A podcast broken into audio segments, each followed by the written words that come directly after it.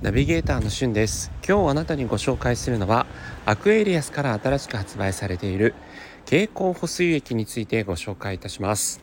連日暑い日々が続いていますが、熱中症を対策するためには、何といっても水分の補給、そして電解質といわれるナトリウムなどを補給することが非常に重要だと言われています。結構ね、この事実もうかなり知れ渡ってきてはいるんですけれども、まだまだね、水分補給ってなるとどうしても水分単体を、補給しがちなところがあるんですが、実はですね、水分単体だけを補給してしまっても、体の中の水分構造というのが変わらず、その水分がそのまま尿として出てしまうという、そういった体質があるんですね。なので、そういった意味で、経口補水液と言われるような、ナトリウムなどが含まれている飲み物を飲むことによって、実際に体内の水分バランスが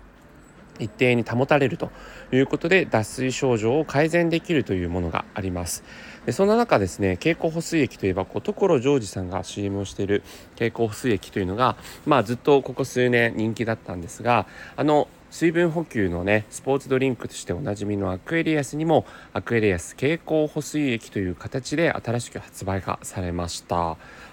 このアクエリアス経口補水液、早速飲んでみたんですけどね、通常のアクエリアスよりは甘みとしてはそんなに変わらないのかな、ちょっと薄味のようなイメージがあるんですが、アクエリアスっぽいですね、柑橘系のフレーバーがするものになっていました。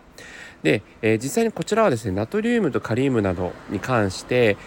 通常のアクエリアスよりも多めに入っているというところがあるので、普通の軽い運動とか日常生活においてはアクエリアスでいいんですけれども、大量に汗をかいてしまうような場面ですね、外回りで仕事するとか、それこそ外でスポーツするといった時は、この経口補水液をちょっとずつ飲むということが脱水症状の改善に適しているというふうに言われています。なので、ナトリウムとカリウムがですね、大量に入っているということもあるので、そちらの摂取制限をされている方に関しては、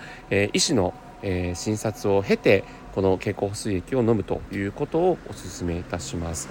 実際所ジョージさんのね、経口補水液って結構甘みがなくて、ともすれば飲みづらいというような、意見もあるんですけれども、このアクエリアスのやつは、通常のアクエリアスと同様に、飲みやすいような、イメージがありましたので、コンビニやスーパーなどで見かけたらこちらを試してみていただくのもいいんじゃないかなというふうに思います。